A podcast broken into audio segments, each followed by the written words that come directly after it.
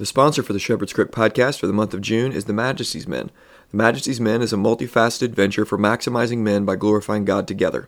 TheMajesty'sMen.com focuses on creating content and community for men with an evangelical, reformed, and complementarian perspective on issues we face and roles we fulfill as men of God in our society. The Majesty's Men hosts the Honor God Network, which focuses on content and ministry from men of God. The Honor God Network takes the massive infrastructure and premium tools of the themajesty'smen.com and shares them with exemplary men of God who are faithfully, boldly, and winsomely serving others and engaging society with the gospel of Jesus Christ via their personal blogs and podcasts or other projects and ministries. The Majesty's Men then assist in the management and upkeep of the site so everyone can continue doing what they're doing with excellence. A membership on one site gives you access to all the sites in the network and many blogs, podcasts, resources, and projects, and other partner ministries that are in the works. Learn more, join in, and contribute at themajesty'smen.com. Learn more about the Honor God Network and see if you and your work may be a good fit to join by simply typing hnr.gd into your browser.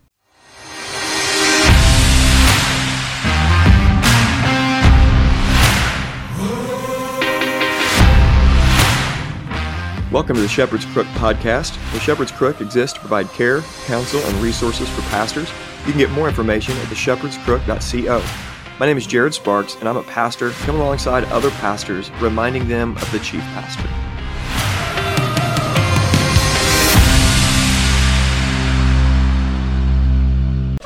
Welcome to the Shepherd's Crook podcast. We got a special episode today with our, our friends, and Jordan's with us today. Jordan, say hey. Hey. And our friends Mason and Bre Scroggins. Say hey, guys. Hey. Hey guys. All right. So this is going to be interesting because we have kids running around the house. We're eating chocolate bread and Very good chocolate bread. good, good chocolate bread. Thank you, Joby. We'll put those, uh, put that recipe. We'll have to put that recipe in the show notes, Okay, right? do my too. Okay. No, seriously. This is gonna be a full show notes. It is going to be full show notes. Mason's got it. But the thing is, I, Look, he's got his phone out with notes.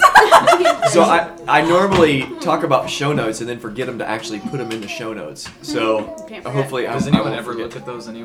I, not that I I do, of. Nobody's. yes. I've never looked I at show always, notes. yes. I sometimes look at show notes. I do a lot. All right, guys, we're going to pray and then we're going to get into a few questions. I think you're going to have a lot of fun, everybody out there listening, um, just uh, in this conversation with our friends. And uh, we'll just ask for the Lord's help as we always do and trust that He's going to give it. So let's pray. Father, we just thank you for, for your grace. I thank you for the, uh, the common grace that we share. And uh, Lord, the um, specific grace that we share, the special grace, which is. Uh, the fact that we know your favors upon us. Jesus, you came for us, you rescued us, you've forgiven us of our sins, and uh, you've called us by name and we're yours. And so we come to celebrate that fact and just talk about you. When we think through these questions um, and, uh, and work through these, God, I pray you'd give us clarity and that we'd just be having fun. And for everybody that's listening, I pray they would have a good time as well. And I trust, God, that you're going to lead us. And it's in Jesus' name we pray. Amen. Amen. All right. Well, Mason Bre, we know you well, but our listeners don't know you very well. So tell us a little bit, and tell our listeners a little bit about the Scroggins family. We are the Scroggins. um, I don't even know where to start. Do we start? Your name? What's your name? My What's name is David Mason Scroggins, son of David Brian Scroggins, son of David William Scroggins, son of David Earl Scroggins. Okay. We're all Davids around here. Very thorough. Uh, I don't have a son yet, so I don't have a David. I have two daughters. Uh, we have a Nora Scroggins, uh, who is three years old, and we have Evangeline, who is nine months old. Nine Today. months old today, I guess. Um, and I have my wife, who is also here with me. Who I've can only been a introduce. Scroggins for five years, so Yeah. You're thoroughly Scroggins now. I am. we live here in Evansville, Indiana, where we're currently um, podcasting, recording. Uh, This is our first podcast. yeah, We're First so podcast. special. I think You're I doing tried to great. podcast with a Thanks. friend a long time ago, and it, we never posted it. It was bad. I've never done one. uh, so yeah, we're here at our dining room table. Um, we're doing ministry here in Evansville. I just got voted on as an elder in our church, uh, Providence Church here in Evansville, Indiana, um, and I'll be installed soon. I don't have an installation date, so we're doing life here um, and loving every minute of it. So our Jordan actually is known. How long have you known Mason and Bre? Longer than I. have. Gosh, since high school. So, oh, my hands are so over my face. Um, since high school, which has been many moons ago now. Um, maybe 15 years? Yeah, gosh. Probably 15 years now. So we're all Yeah. getting older. Yeah, That's what that yeah. means. Um, yeah, I knew Mason and Bre before you did, Jared. did. So That's I true. claimed them. Yeah. So we really got to know them though. uh, Well, I I really got to know them because you guys came and were a part of our church. You were driving from literally an hour away. Yeah, an hour and seven minutes, I think, was it every week? Okay, I had it down. ways And away. it was awesome. But it, it was, was the- awesome. It was worth it. yeah, it was. It was a lot of fun. It, but there was this like, okay, there was this theological turmoil that you were going through as God was kind of doing some things in your life, Mason.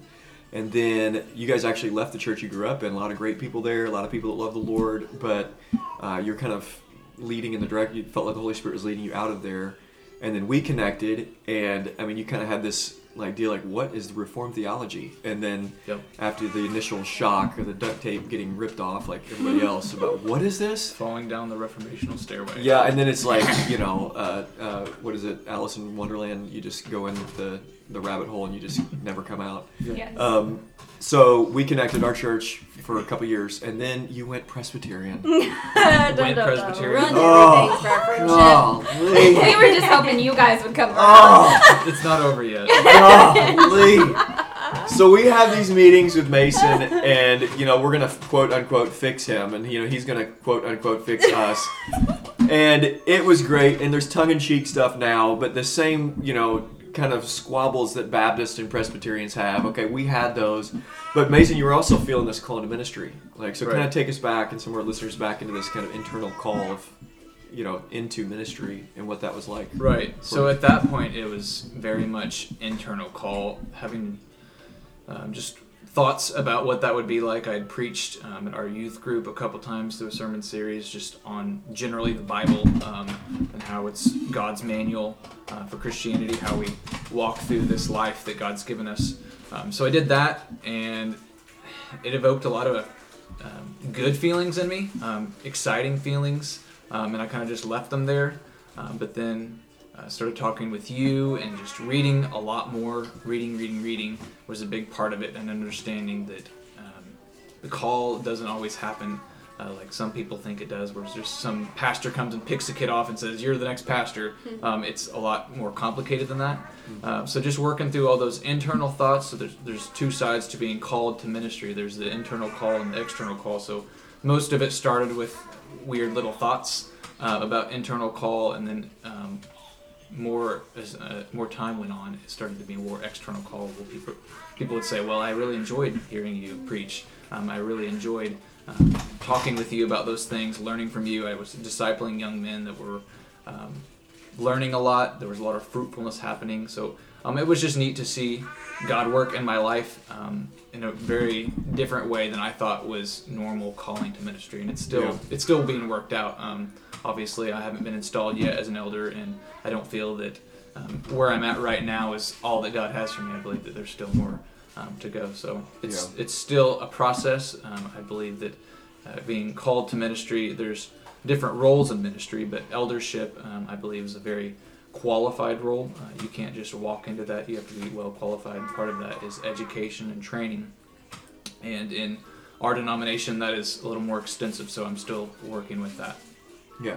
Well, I mean, it's been a high cost. Like this calling has been a high cost cost to you because it's required you and Bre to really think through. You know, in Baptist circles, you can just kind of get a group of ordained guys together and say, "Hey, I want to be ordained," and then two weeks later, in some circles, be ordained. Right. I literally asked a pastor, "Hey, will you ordain me?" And then about a month later, he ordained me. But that's not the case. There's been a high cost. I mean, This it's required. is required. a process. It's Yeah. been a process. So talk a little bit about that. Um, and then there's something else. As you're talking, I'm going to be kind of not listening to you because I'm going to be thinking about um, something else I wanted to ask you. Tell us a little bit about that process then. So from that feeling that internal call, I mean, you guys have now moved to Evansville. Right. You're connected with this church, and there's been a cost there. I mean, it, it's been hard. Right, right. Um, yeah, so nothing works fast in Presbyterianism. Um, if there's anything to learn from Presbyterianism, is that nothing goes fast and as planned. There's lots like of quibbles along the way and discussions, lots and lots of discussions.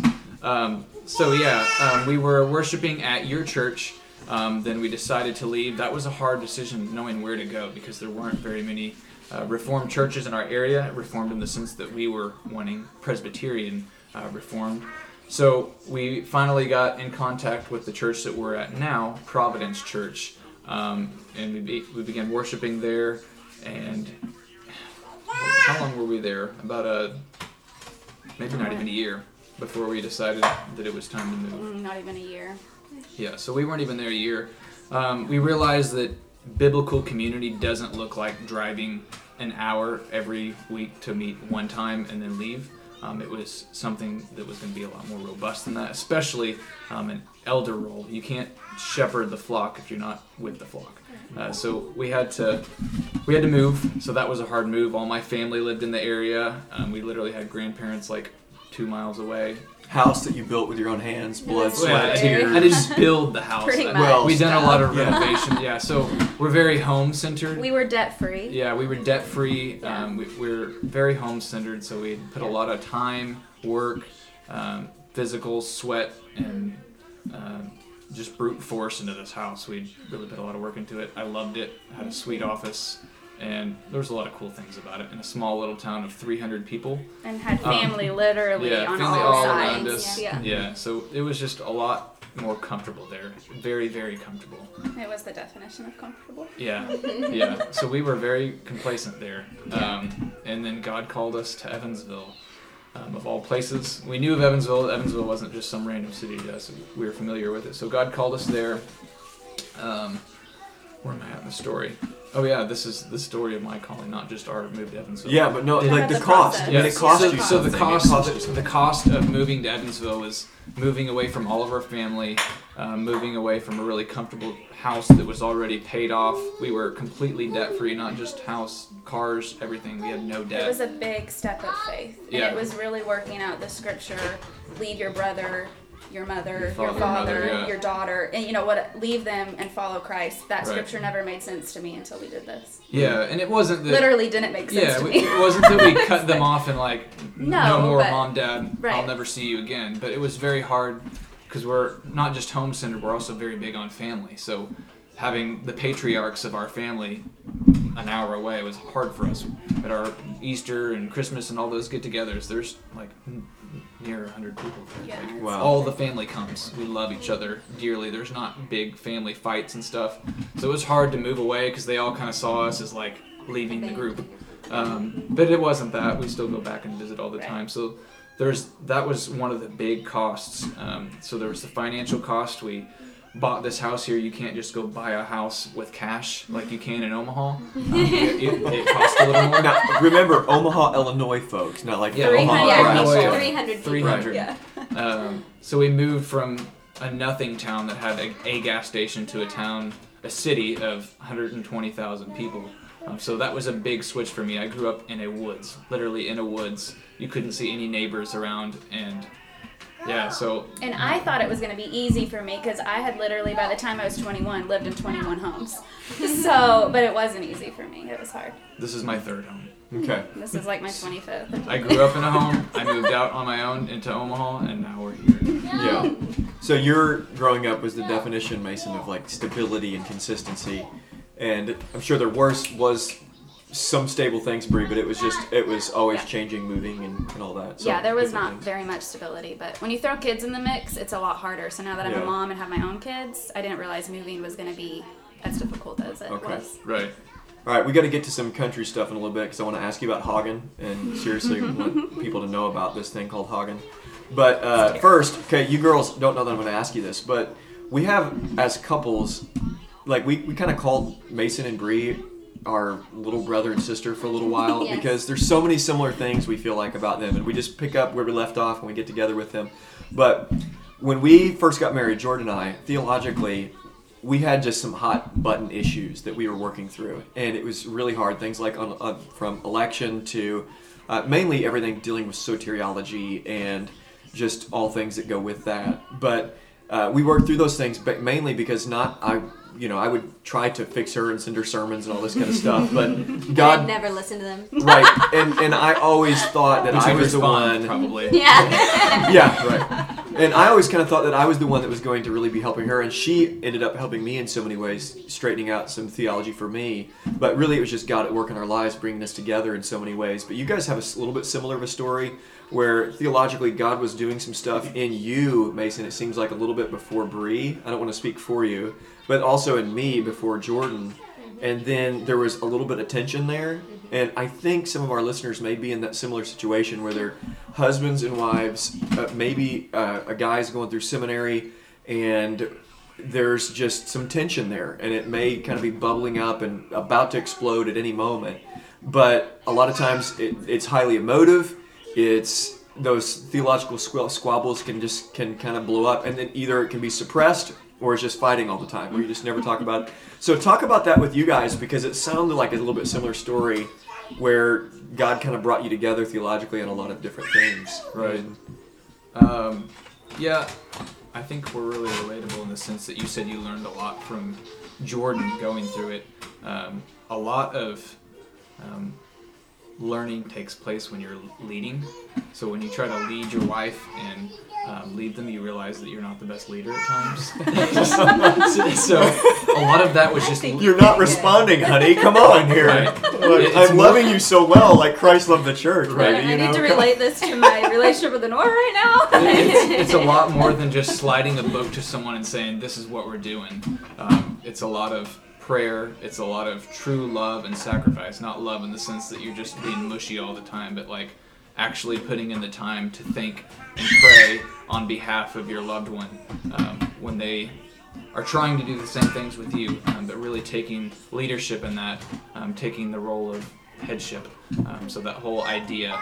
So part of it on my end was bad um, delivery. I was still learning about a lot of the things um, that I was presenting to her, so I was presenting them in a bad way. Um, so like Calvinism, that that was like the biggest one.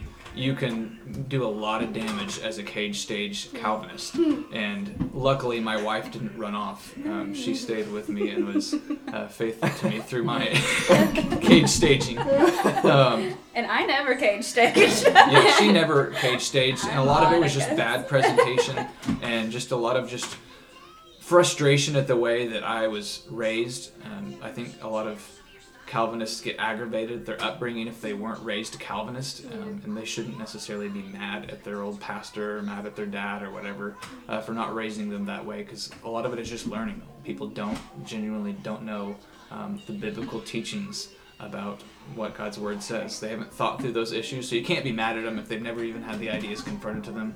Yeah. So just being patient with people has been the biggest thing I've and learned. And you were so zealous at that time. He was just Zeal learning. without knowledge. Yes, Yeah. learning and learning and learning. And like I had literally prayed that he would be a reader because he hated reading before we got married. Gave him the book Wild at Heart, and then something sparked and he started reading. It was just God and prayers being answered. But um, he was learning so much, and then, like he said, delivery was bad. Whereas I grew up in a more um, traditional, I guess. I was I was raised Baptist. So when I came to Traditional Baptist. yeah, Okay. yeah. So, so a lot of these thinkings and theologies were not totally vague from me, but I just the communication. I didn't understand theology in the sense like if you're going to bring up a big term to me, if you're going to say eschatology, I'm going to say what the heck is that? And you know, if you're going to say Calvinism, I'm going to be like, well, what? It, you know, I just I didn't understand the terms as much as I just understood where it's at in the Bible. Yeah. so yeah, it was a lot of communication. I think that's the biggest thing though is staying in communication without getting your feelings hurt, Yes. without taking it offense, Mm. not taking it personal, even within a marriage, even within parenting. Don't take it personal. Communicate about it in Yeah. a nice way, and you'll be all right. Stick good. it out. Baby, what do you be got? on each other's team. Yeah. I like that. Be on each other's team. Again, there, there we go. That's some good stuff for the show notes right there. So, baby, what, what do you got? Uh, I think also just being humble and willing to learn. Um, Yeah. Because for Jared and I, whenever we first got married, I mean, we're both very type A personalities. So whenever we fight, like neither one is the complacent one. you don't relent. yeah, neither one of us. Relent. I'd like to see an argument. No, you wouldn't. um, so whenever we first got married and we were working through some of these um, things with Reformed theology and stuff, I feel like we both were doing a lot of yelling and a lot of trying to prove our point to make ourselves the right ones. Um, rather than really listening to each other and wanting to learn and help. Um, and then ultimately, I think just trusting the Lord. Um, okay. Jared's doing random things with chords and telling me to keep talking. So Don't If we can edit Um, this, like- I was just gonna say, I think ultimately trusting the Lord because for in our relationship, what really um, changed my heart and my thoughts was not the perfect conversation that we had, but it was um, reading God's word and God just breaking me and um, showing me the truth of His word um, through reading Romans eight and nine one time. So, yeah, um, do you remember that night when you I walked do. into our bedroom and I was like? Uh, so I think you may be right about a couple things. I remember that Um, story. and it was just literally through reading Romans 8 9 on my own. It was um, obviously seeds that God was planting all along through our relationship and sanctifying me through conversations, but ultimately His Word um, refines us. Yeah. Well, I think you guys both, I mean, I think everybody around here is saying the same thing with husbands and wives in ministry, whether you're early in ministry or been walking this road for a while. Gathering around the Bible and just letting the Word do the work is the best thing possible. Yeah. And especially for young, zealous guys who care about your wife or you know maybe there's a wife listening who's on the other end she's like well i'm, I'm trying to wrestle through these biblical things with my husband who um, you know who seems to be kind of uh, slower in this thing or like we're just off on some things if you can just gather around the word Yeah. stay reading the bible and just go with the word god does the work you know and brings Yeah. unity Don't try to convert anyone to a word like Calvinism or something. Yeah. Right, be Cultivate a love of yeah. the Word. exactly it's really good The word, the Bible, not the word Calvinism, just to clarify. Okay, here's here's what I admire about you ladies. Jordan first, my wife obviously, but Br- Bre also. The home really not just seems to be a value, but is a value. And so Mason and Bre, since we're kind of interviewing you, and then Joby jump in here anytime too, uh, because Jordan's the one that has said to me on multiple occasions that your home seems to be a place of peace, that things seem to be peaceful. Um, how does that happen? Does it just happen? It's It Or- doesn't just happen. Okay, It's- it, it doesn't just Yeah. happen. No, this Okay. is actually an interesting question for this season of life. it's definitely intentional, Yeah. um, and it's also not just by hard work. It's God's grace. It's something that we pray for. It's something that literally comes out almost every prayer that we pray in this house. That it would be uh, a joyous time, um, that we would have peace in our home because it doesn't come naturally. Yeah. Homes don't naturally tend towards order; they tend towards disorder, and that's just part of the whole mandate that we were given in creation to work our gardens and keep them. So part of being a man, a human, is cultivating the things that God has given us. So we've been given this piece of property, this house, and to be good Christians, to be good stewards of what we've been given. This is a gracious thing that we've been given. Even though we paid for it and are paying for it, it's still God's grace. Um, we're called to cultivate it and to work it and keep it. And that looks like a lot of different things. It doesn't just look like uh, mowing the grass every week and leaving things as is, maintaining. I think that it goes further than that, that we should be working towards improvement all the time on our homes, on our lives, um, everything that has to do with us and this, these things God has given us. Um, I think that we have to be um, actively praying, striving towards um, perfection. We know that we're never going to be perfect here as um, fallen uh, human beings, but we should be working towards order. I think that that's what the kingdom of God is about, just bringing out God's will here on earth um, through our lives. God's given us these things. We want things to be done here on earth as they are in heaven. We take that quite literally around here. And uh, another part of our prayers is that simple prayer the Lord's Prayer, is keeping things here the way that they should be. Uh, we know that we've messed things up through sin, but we're trying to put them back in order through God's grace. He's called us to be ministers of reconciliation, um, and we do that through our home, through our church, all the things that we're involved in. We're working actively to do that. So yeah, it's home is really important to us, and the whole household idea, just household, and the, like our, our household is an economy. If you think of it in those kind of terms, the word economy actually comes from the word household. Oikos in Greek is household. Hmm. So we're here building up our small little economies, and really, if you think about it, the greater economy is all based on the household. So we have to get it right here first if we want the world to be changed at all. Um, if we want anything to be working towards um, God's kingdom here on earth right now, God reigning in the hearts of man. If we want that to go anywhere, we have to be actively working towards that, not just sitting around waiting If for it you to want happen. world peace, you need home peace. It Ah, starts right. in the home. Right. And I will say too, so in our at our old house, it was very easy to make things peaceful. We did all of our work before our kids came. Our house was just more it doesn't come naturally, but it was just easier. It was more comfortable. It was easy to foster when we moved. We got uprooted. We were homeless for a while. Then when we lived in here, we lived in one room. Things were We chaotic. weren't literally on the streets. when we no, we were living- there. Under a bridge. You did have a home to live in, right? Yeah. Praise the Lord, we van down had- by yeah. the river. we had actually bought a house, but we weren't living in it. Yeah, so, but things were not peaceful. Surroundings were not peaceful. But the Lord, I even wrote a blog about this not too long ago.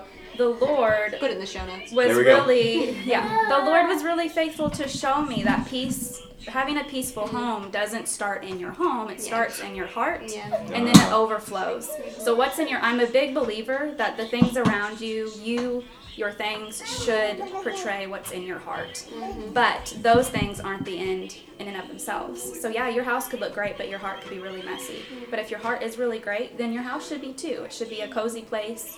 It should have some sort of structure. It should have a dinner table that your kids come around and have food and fun and laughter and talk about the Bible and that kind of thing. And the scripture, Philippians 4 6 through 7 be anxious for nothing, but in everything with prayer and supplication, with thanksgiving, present your requests to God. For the peace that surpasses all understanding will guard your hearts and your mind through Christ Jesus. That's been my prayer this whole past year and a half because it's been a crazy year and it, peace does not come naturally to me like it used to.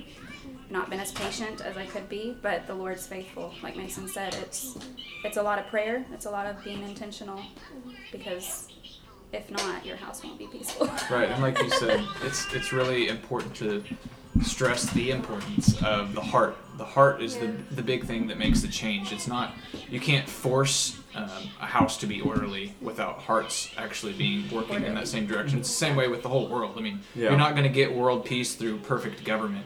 You Yeah. have to have hearts Or demanding change. it. Right, Yeah. you, you can't. You will have peace. right. It, so it, it really does. It all starts in the, the heart. The heart gets changed. The household gets changed by the heart being changed, and the greater economy of the world can be changed Floods out. through the yeah right through the the church, the ministry of the church. The hearts have to be right there, um, and the household has to be doing things orderly and godly, and things have to be glorified to Him, not just for man's glory. We can't just be working to get things orderly for the sake of orderliness. It has to Yeah. be Right. for God's glory. So so goes the heart, so goes the home, so goes the church, so goes the world. yes. So when you see issues, trace that back. Okay, where are the issues? Our son is trying There's to the hit kids. me. Yes, there's the kids. This is life, folks. Okay, We love two- children. We do. You girls are, are two of the best homemakers that I personally know. Jordan is an incredible homemaker. Jordan, for you, why is homemaking so like? Why is the home and peace at our home? Why is that so important? Well, I think because you talked about, um, I was just thinking as you guys were saying, which is, I mean, the fact that the home affects so many other things, which is why the enemy has such an attack on the home and, and deceiving so many women and thinking that the home is of no importance and that importance is elsewhere. And um, I'm, I just read Perelandra, so it's on my mind. But um, C.S. in- Lewis. by C.S. Lewis, is segment of the Space Trilogy. But in that book, it's surprising to me how the book was written in 1944, and um, it's surprising how the tactics of the enemy that he uses against the woman um, are so. I mean, it was the same then, it's the same today, it was the same in the Garden of Eden. Um, the enemy is trying to tell us that significance is not where God tells us to be and um, that fruitfulness is not at the home, but it is. Um, that fruitfulness is in the home, and our work that we are doing in the home does affect culture and it affects the world. Um, and that we need to remind ourselves of that, and that's why the home is important to me, and Yeah. That's uh, good. should be important to all Christian women. It's good. Um, all right, we are going to pretty significantly switch gears here. You'll know why in just a second. So we've got like three more questions, and uh, two are one is kind of theological, one is somewhat controversial, and one is just fun. so, what in the world is hogging, I knew that one was coming. and why in the world do you do it? I will never do it I because will never the do it fish either. will eat me. They I are know- my size. They're your size. That's right. So Mason. Hogging may be unfamiliar. Wait, wait, wait. Is it hogging or is it hogging? Whatever. Is there a G? If you're extra country, it's Hoggin. Yeah. Hoggin. okay. I've Well, I never- say Like Southern hogging. Illinois, most of the time leaves off the G. It's just hogging. Okay, hogging. Yeah. Um, a lot of other people call it noodling. I've So heard that's that. I've probably heard more that. familiar Yeah. with most Yeah. people. It's illegal here in Indiana, so I don't do it here. Oh. Um, yeah. So Indiana. So there's wait a minute. There's one area in which Indiana is more regulated than Illinois. yes, unfortunately. Bizarre. Um, yeah, so it's legal in Illinois. So noodling, hogging, whatever you want to call it, is basically where you go to a body of water um, and you find holes underneath the body of water, usually in oh three, four, sometimes five, six foot um, feet of water. Usually not over six foot because you don't want to get in much. You don't wanna die. You don't want to die. Is the hole It in is dangerous. dirt or in a rock? Usually in rock. Okay. Um, it'll be like up under a rock. The holes are where catfish um, go and spawn. They will burrow out a hole with their tail. Um, you can't see because it's a podcast, but they will flap their tail. He's using a hand motion Yeah, to where they will burrow out a spray big flapping hole. tail. And the holes we're talking about are not fish sized. They're like They are like Arm. me and Jordan. Like these fish are literally Jordan and I are yeah. little girls. We'll- they we'll are our size. I'll send you a picture, Jared, of some of the I fish mean, we've they, been to be clear, Jordan and Bre are women, but they're little women. But women. we are like 13 year old women. children. Very little. Jared, I'm Another send- reason why we I'm are like send a- sisters. She's my little sister. Yeah. Exactly. I'm gonna send you a picture to put in the show notes. Okay, good. This This, is this is my dad in the picture. He Okay. won't care. And correct me if I'm wrong, isn't there a time that you went hogging where your brother held onto your legs while you went all the way under the water to grab like a 20, fa- 20 pound catfish or No, a something like 20 that? pounder is small. Okay, like really a 50 pound I'm not catfish. kidding. They're like our size. 50, 60 A pounds. Bre-sized catfish. I don't remember him holding my legs, but yeah. So Maybe you, we uh, got to the hole. You go, you go your stick memory. your. Because I've told that story a bunch, and it included your brother holding your legs as you're completely Oh, full good. body submerged under the water, grabbing out, a, like, a, hugging a, a a hundred catfish. That sounds like a good story. I just did it with Just that. leave it like Okay. that. Uh, yeah, so the holes are where the catfish go. They burrow out, they get inside there, and they spawn, which is laying eggs. Um, so you're going to reach your arm in the hole. You feel around. You feel this big slimy thing that is a catfish, um, and you stick your hand in its mouth if it will let you, and you grab it by the mouth, the gills, whatever way you can get it, and you usually burrow your arm up about elbow high. That's how big these fish are. Um, and you grab them and you wrap your body around them and pull them out. And that sounds terrifying. I told my, I asked my uncle John, who's like a real avid fisherman, one time if he's ever been hogging, and he looked at me, his eyes got real big, and he's like, "Oh no, oh no, you got to be a man to do that." So he, he like had mad respect for you immediately. Uh, but anyways, so this is the kind of cloth that, that Mason is cut from here. He uh, he can go hogging and he's not scared of it. Uh, okay, so that was the one fun question. Now let's get into a little bit of controversy, uh, and it shouldn't be controversial, but uh, there is a family you've been telling about for years, and I, I have to admit that the first time I read a book by this gentleman is probably ten years ago now, and I've read a few books along the way, probably five or six of his books, but never really got into uh, reading the works of this family. But since November of last year, and there was a reason why of November of last year, some of you have, may have remembered the No Quarter November from the blog and Mablog, DougWils.com. And I really decided last year, after hearing over and over again, uh, Doug Wilson's a racist and all this kind of stuff about Doug Wilson, well, I'm going to go straight to the heart. So I went and read Black and Tan, read a bunch of stuff about, about Doug Wilson, and I I immediately concluded he's not racist. That's ridiculous. And he doesn't believe in justification by works. That's ridiculous. And really loved just a man who, uh, b- by principle, would not just be a jerk for being a jerk's sake, but principally was principle. Uh, principally, principally, prin- uh, by principle was on the offense, Christianity on offense, and that really, uh, it was refreshing. It was uh, throw away the caveats, throw away the qualifications, and let's just speak the truth. But you guys have been reading the Wilson family, and Jordan's been reading. I mean, how awesome is Oh like gosh. the What Have You podcast been? Yeah, And, I've gone down the Wilson family rabbit hole. Once So we're get to- started, All of never I know, we're totally like obsessed. Every book I've read is by someone in the Wilson family in right. So we have some confessional Baptist in in uh, Southern Illinois that love the Wilsons, and uh, don't listen to R. Scott Clark. Um, but so yes, I dropped his name in this. But uh, anyways, um, but why why do you love the Wilson family so much? Uh, I love the Wilson family because they're Presbyterians um, that are happy. Yeah. You you find some kind of happy Presbyterians sometimes, uh, but most of the time they're pretty old. Um, they're pretty crotchety. As you gave me that term, you said But something. You said smart. old crotchety Presbyterian one time. I did. I think that that's Okay. just that's just Presbyterian. That's not just old crotchety. It's just Presbyterian. So yeah, they're just really happy. To be Uh, fair, there's a lot of old crotchety Baptists. Uh, Yeah. I've got like a hundred names that come to my mind. Yeah. So so yeah, I just was really attracted to him because of his joy. Joy is very attractive to me.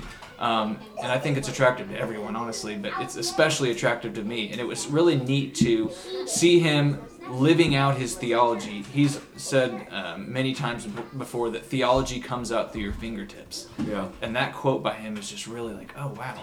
So yeah, theology actually does not just inform but transform um, our lives, our thinking, what we do, and he's lived that out fantastically. Uh, the the church he lives in loves him. Um, they follow his lead as the pastor, and not only has his church uh, really benefited from his ministry, but his whole town has. Yeah. Yeah. And I don't know many pastors that have transformed.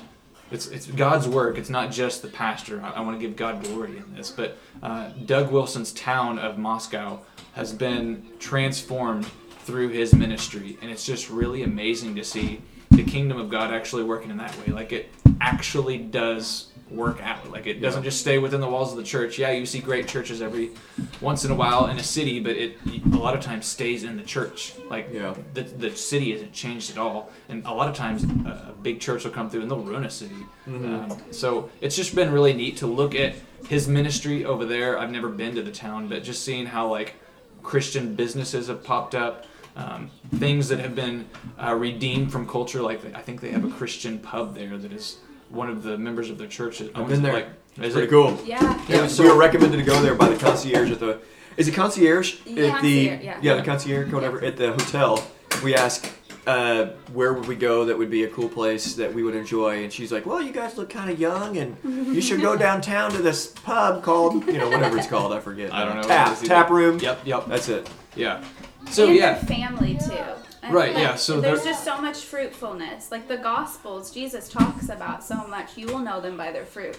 And I just think of the Wilsons and just their fruit is evident. How Yeah. can you how can you argue that? You can't. You Right. can't It's not just uh, this idea, this hypothetical. If you do this, this might work. It's this is what we're doing. This is the fruit we've got, and we have it here to show you. If you want to look at it, come Yeah. come visit us. We'd love to have dinner with you. Yeah. Like, they'll invite it, basically anyone to come have dinner with them, um, and c- invite them into their home. And I I want to be that like that kind of person. I want to be hospitable. I want to be excited about doing ministry and just all of life. He's just a, a really neat person to me because he's one of the few people that I know that actually um, is not offended of the gospel. Yeah. Like he's not ashamed of the gospel. There you gospel. Um, he can take the gospel and he does not care who he's talking to. He's gonna say this is what the Bible says. Period. Yep. Like I, I don't care if it hurts your feelings. Mm-hmm. Um, I don't care if you agree or uh, disagree. It's this is what God's word says, and I love it, and I'm gonna enjoy it whether you like it or not. which Yeah. is very countercultural right now. Right, and it, it's an invitation too. It's not Yeah. this is my way. No, he doesn't do it with that intent. No. But that's yeah, sometimes it happens. Right. know? Well, and what I what I love about that is that we don't get ashamed. We don't get the option as believers to be ashamed by the word. Right. Right. We don't get to be embarrassed by it. We don't we don't get to nuance the uh, the difficulties out of it. Um, and that's one of the reasons it has been so refreshing is to hear him. Is this uh, here, here's somebody, and eventually, if you say what the Bible says and believe what the Bible teaches, people will say about you what they say about the Bible. And I don't know if you know this right now, but the Bible isn't that popular in America right now. And therefore, if you believe what the Bible has to say about gender, sexuality, uh, a myriad of different option or topics, then people are going to eventually say the same things they say about you that they say about the Bible. And um, so here, around this table, we have people, and Jordan, I'll ask you here in a second, but we have people who love the Wilsons, and we all believe by believe in justification by faith alone, don't we? Grace apart from works of the law, uh, by grace through faith, and in no way do we believe that works save us. In it, I mean, just in any way whatsoever. Um, and I, I just really have been thankful for for the Wilson family. Jordan, why have you been thankful for the Wilson family? Um, it started out with my friend Lexi sending me You Who for my birthday and read that and was like, oh my gosh, someone just being really blunt and honest. this is amazing. Because it was just very refreshing. I feel like a lot of things um, geared towards women are so just soft and scared to say what the Bible actually says. And it was just incredibly refreshing.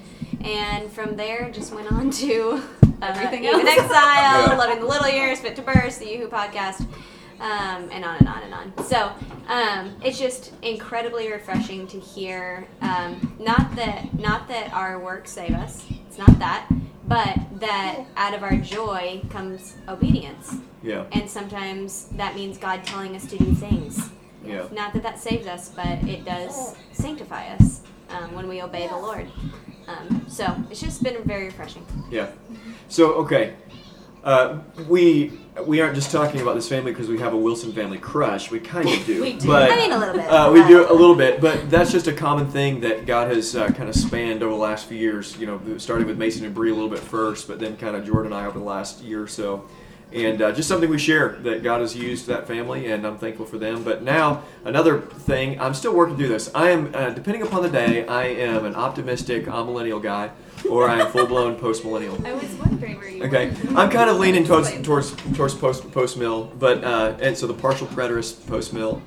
Uh, but for you, what? Because you're post mill now, right? Yeah. He's Okay. been posted. Been full blown. Okay, gotcha. So what?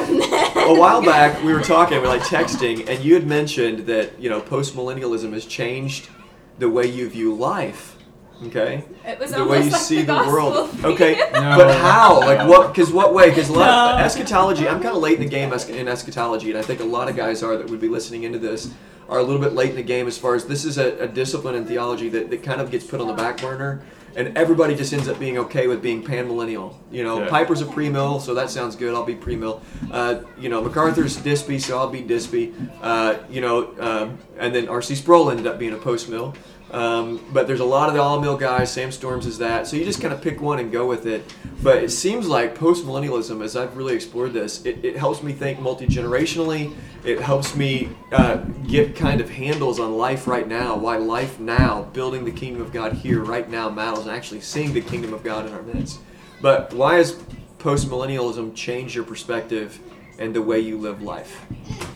Well, everything you just said, uh, but also keeping in mind that I grew up in a Pentecostally, charismatic, uh, dispensa- dispensational, premillennial upbringing. So it was very much rapture theology. Yes. It- every everything was the rapture. Everything was end times. My grandma.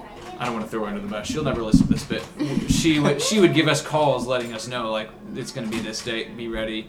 Um, so the rapture rapture is going to happen.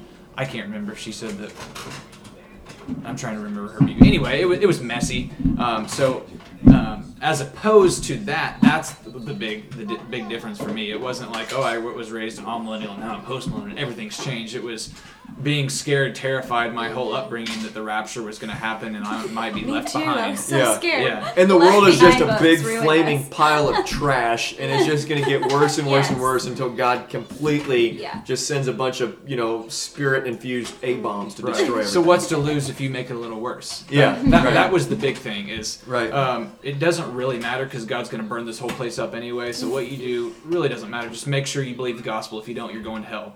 Period. End of story. Yeah. Which is important. You should believe the gospel. Um, but there's implica- implications to believing the gospel. You live it out. You don't just make this uh, statement of belief and then sit on it. You actually got to get to work. We got to, like I was saying, we have to cultivate what we've been given all of life. should be flowing out from the gospel, not sitting on it. We don't just go to church, listen to the sermon, and go home and wait that the rapture happens before next Sunday. Uh, we actually go out, live a life. We build up churches that, like you said, are built to last. We don't just get together and whip a pole barn together and say, This is our new church. It'll probably be gone in 20 years, so we're not going to do anything that's going to last. No, we, we build them out of stone. We build them to last. We ingrain this in our children. Um, and you can look through history and see that um, different generations have believed different just by looking at the architecture. Yeah. They used to build churches that were being built over 100 years. Yeah. I think that that is just a big testimony to the fact that we're still working. We're still bu- building the kingdom, not we built this giant mega church out of a pole barn. And, Uh, and their idea then is that the laborers that they put into that, people who built church buildings 200, 300, 400 years ago, they really wanted to invest in future generations. Right. Like, and, and literally down through, you know, the centuries, Right. people have reaped the benefits of hard sweat labor from Right. believers because they built things like church buildings. Right, and they were loving their kids, their grandkids, their great grandkids through it. They were building something to last. It was almost like building up an inheritance for them. And Yeah. I just really value that side of post millennialism. And I know that it's probably having a big uprising now in our culture because it's so um, connected to like the whole save the world thing. Like, uh, Ah. but but I, I think they're different. I don't think that it's the same kind of thing. Uh, but I think it is very attractive to, to so many people now because they're seeing, oh, actually, we do care about what God's given us. That God's world um, is good. That He created it, called it good. We've messed it up, and we're trying to undo that by God's grace. We're not trying to just keep making it worse and worse so He can burn it up and start over again. Yeah. He's redeeming it, reconciling what has already been created. Um, so He's God is a God that restores. He doesn't just He redeems. He doesn't just obliterate and start and make new. Um, that is that is the whole idea of what He done uh, on the cross. He came to bring out new creation, but the new creation wasn't I'm going to obliterate the world. I'm going to start this thing over. Here's Yeah. the new man. Here's the new pattern. Follow Christ. Do what Christ um, has done, and we know that we're not ever going to do that perfectly, obviously. Um, and there's still going to be sin all the way up until Jesus comes. But that's where we're working toward. That's what the kingdom of God looks like. It doesn't just look like waiting for God to bring His kingdom after the rapture happens or whatever. It's God's working in the hearts of man right now. He's reigning, ruling, and He's putting all enemies under His feet. And the last enemy to be destroyed is death. Woohoo! Amen. Okay, guys, gonna define the gospel for us. Then I'm gonna ask you each a question. Why do you love the gospel of Jesus so much? So the gospel is Jesus' substitutionary life, death, and resurrection on behalf of sinners to the glory and for the restoration of the cosmos for the glory of God. Why do you love the gospel of Jesus so much? Ladies first. Ladies first. Ladies, why do you love the gospel? because I The grace of God. be here. I'd be sent to hell, and it's saved my life, just as it saved all of our lives here at this table. It will save my children's life, and hopefully my children's children. And it's the only good news. It's the only thing that brings joy and fulfillment. Hmm. Without it, I'm damned. I'm thankful I'm not. Yeah. Jordan, why do you love the gospel of Jesus so much? Reconciled with God. Um, no more wrath for me, and just peace in life and relationship with God. Amen. Mason, why do you love the gospel so much? That's such a big It question. really. Yeah. You either like talk for an hour or you just say something real quick. Uh, it impacts not just um, afterlife, and Bre would agree with this too. It's not just he saved me from hell, but he is saving He me. He saved me from myself. Right, he's Yeah. saving me presently. Um, all of life actually has meaning through the gospel. If we don't have the gospel, we as, as Christians are most of all be pitied. Like if, if I don't have the gospel, everything that I do actually becomes meaningless. I don't Yeah. have purpose. I don't have reason to live. I don't have reason to do anything. So it brings true hope. It brings peace. It brings joy. All the fruits of the spirit when you believe the gospel are then birthed in you. And you can enjoy that. You get to actually love God. You get to enjoy Him, the creation that He's given you. So it's, it just really brings meaning to life. If you don't have that, um, then you don't have anything. Yeah. All of life is vanity. It's it's pointless if you don't have the gospel. Yeah. It's wonderful. And I'll cap it all off with just saying the kindness of God. He he gave us we're sitting around a table and Jesus came and he purchased a seat at the table. We'll forever know one another, and we'll kick this thing off called the restoration of all things with a meal, a dinner, and we'll know each other. Like Mason, Bre, what's going on? Our kids, hey. My friend Ryan said he had a dream a while back, and he looked over at me at the dream, and we're at the marriage supper of the lamb, and he looked over and raised his fist and said, "We're here, we're here, it's here." Uh, we're forgiven. I'm a forgiven man, and I'm loved, and I have a heavenly Father, and, and God's kindness is just it's uh, it's pretty amazing. So. I'm thankful for Jesus, and I'm thankful for you guys. I'm thankful for friends. I'm thankful that I wasn't saved alone, but I was saved with a, and for a family. And so we love you guys very much. Well, thanks so much for coming on the show. It was a lot of fun, Yes. And we managed for to do it. Yeah, First Wouldn't- podcast down. there we go. Wouldn't have wanted done it with anyone else. Our kids are pretty good. They were pretty good. And there's been nursing happening at this table. Yeah, there's babies. been, All there's right, been- going on Babies right coming now. to get snacks. Valor came to me with a spoon and went hiya. I and think acted someone like- pooped in there. Yep. it smells pretty rank. So. they need our attention now. So now it's time for Mason and I to smoke and tip back a few. I hope you guys have a good And I day. guess we're going to change the poopy Yeah, you. Oh, okay, ladies, thank you. Goodness, it will help with that too. Thanks everybody for listening.